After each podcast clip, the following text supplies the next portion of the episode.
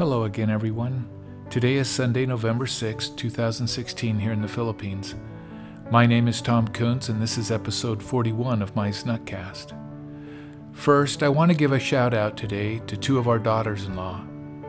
Today is Sarah Caitlin Stead Kuntz's birthday, who is married to our son Garen, and on Friday it will be Chelsea Wasden Kuntz's birthday, She's married to our son Tyson.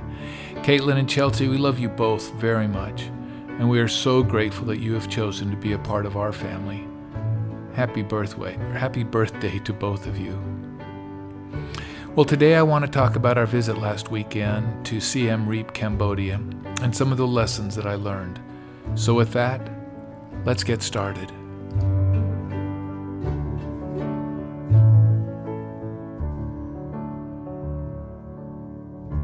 The Khmer or Angkor Empire was the predecessor state to modern Cambodia, and it was a powerful Hindu Buddhist empire in Southeast Asia.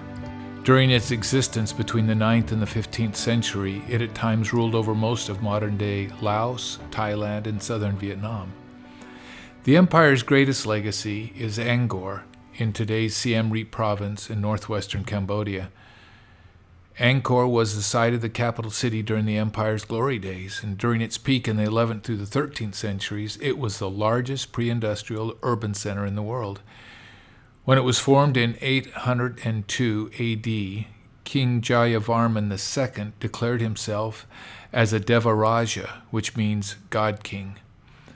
The ruins of Angkor are located near modern day Siem Reap and consist of over 1,000 temples. The gemstone of these ruins is Angkor Wat, said to be the world's largest single religious monument.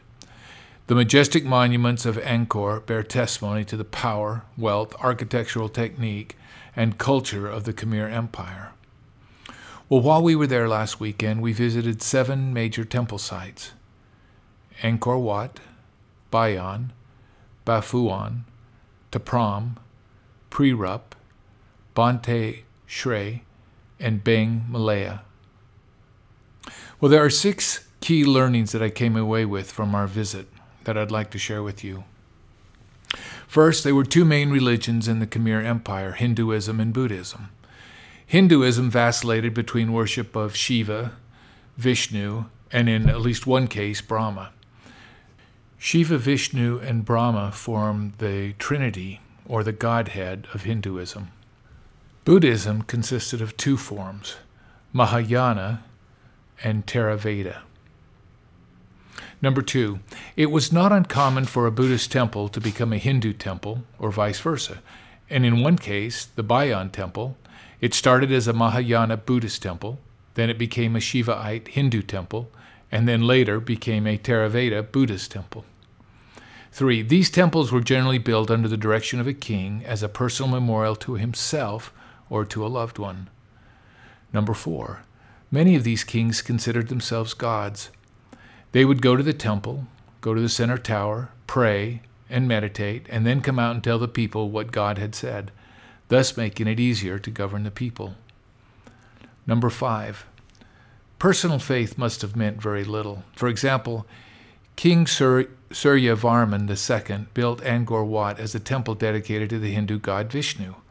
This was unusual, as most of the previous kings had been worshippers of the Hindu god Shiva. Well, Varman II died in 1150, and after three successive, relatively weak kings, King Jayavarman seventh, considered by most historians to be the most powerful Khmer king of all time, came to power in 1181 AD.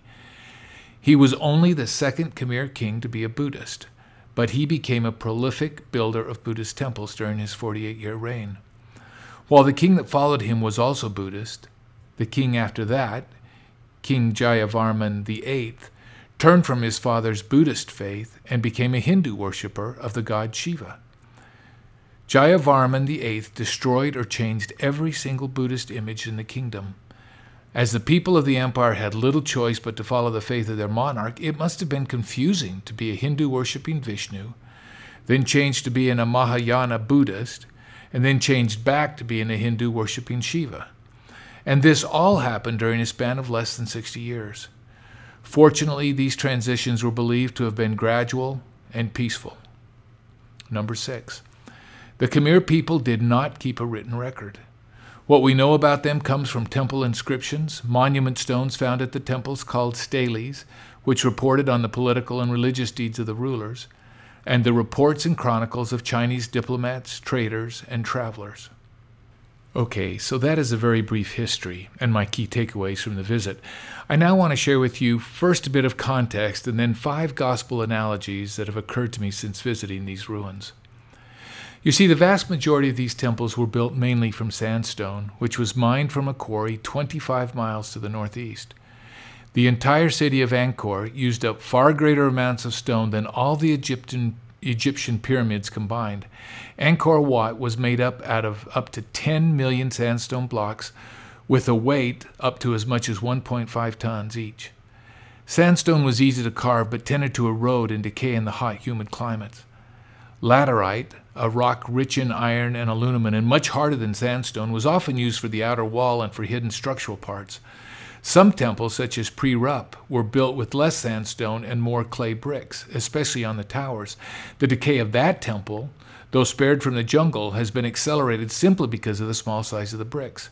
Fortunately, its foundation is laterite, which has kept it standing. Nearly all of these temples were built on sandy foundations, so moats were often built around the temples to serve as a protection in multiple ways. First, it kept the sandy foundations moist, thus helping to keep the walls from leaning and eventually falling. Second, they also provided some protection from the encroachment of the jungle. When a moat dried up, the decay of that temple accelerated quickly. In temples like Ta Prohm and Beng Mealea, the roots from jungle trees sought out crevices in the sandstone blocks where they could find water in the porous rock. These searching roots could turn a small crack into a devastating crevice that would either spell the demise of the entire structure or become a support to keep it standing. The latter, however, was an exception. During the construction of these temples, the concept of using keystones to build arches was either unknown, not understood, or simply not believed, because they didn't use them. Gabled roofs of hallways were built with large stones leaning against each other to form an arch at the top. If one of these stones slipped, then the entire roof of the archway would fall like dominoes. Okay, so here goes my series of five analogies. First, the bigger the sandstone blocks, the longer the temple stood, enduring the harsh environment of rain, heat, and humidity. There was simply more stone to erode than there was with a small clay brick. But it is also true that the larger the sandstone blocks, the more difficult to transport and build a temple. So here's lesson one. The amount of effort we put into our testimony will determine its staying power. Large sandstone blocks are like the blocks of time we dedicate to scripture study, prayer, temple worship, and serving others. Dedicating large blocks of time to these endeavors is hard, but the result is a testimony that stands up to mocking, ridicule, and persecution. Small blocks of time where we are more interested in checking the box are, are like these clay bricks. We can build a structure with them, but they may not stand the test of time. Second, while laterite was not as glamorous or as using sandstone for the exterior of the temples since it couldn't easily be carved, and it certainly wasn't as smooth, the kings and architects constantly used sandstone. The beautiful sandstone finishes with their fine engravings were beautiful in their prime, but with time they decayed into ruins. Lesson 2. Too many are tempted to dress immodestly simply because that's the style of the day and will make them appear to be beautiful or sexy as defined by the world. But immodesty often leads to immorality. Being modest throughout our lives may feel like building temples with laterite stone, but in the end, our own temples will remain standing, as declared in 1 Corinthians 3 16 and 17. Third, the bigger and more well defined the moat, with a constant source of water, the greater the protection from crumbling foundations and encroaching jungle forestation. Here's the third lesson Temple moats are like latter day temple covenants, they keep us safe. They keep our foundation sure and firm. They block encroaching evil by pointing us in the right direction, allowing us to claim our blessings.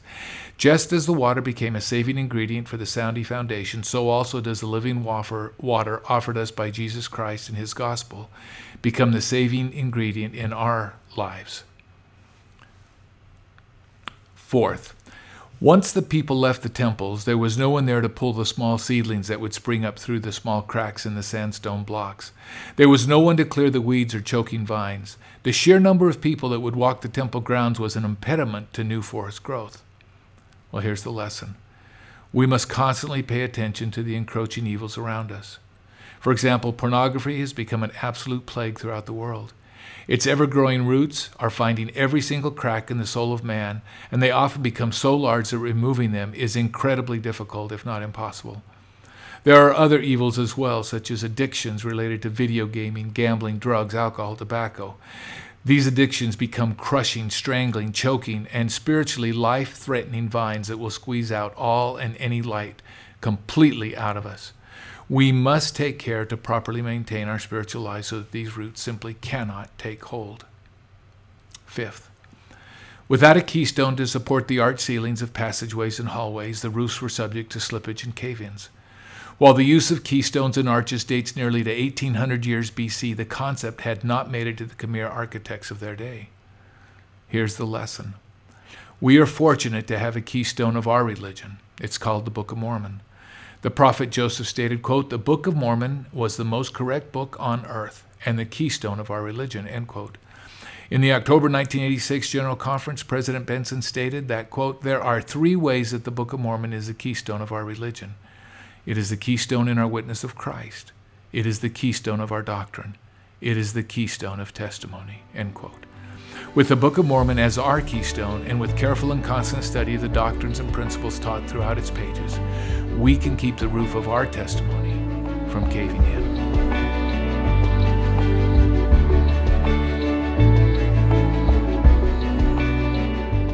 That concludes episode 41. Thank you so much for listening today. I'm a firm believer that we can learn from past civilizations. We can learn from their mistakes as well as from their successes. I hope that these five lessons today might all give us something to ponder as we consider what it is that we will leave to our children and to our children's children in terms of our testimony and our faith. Until next week, keep the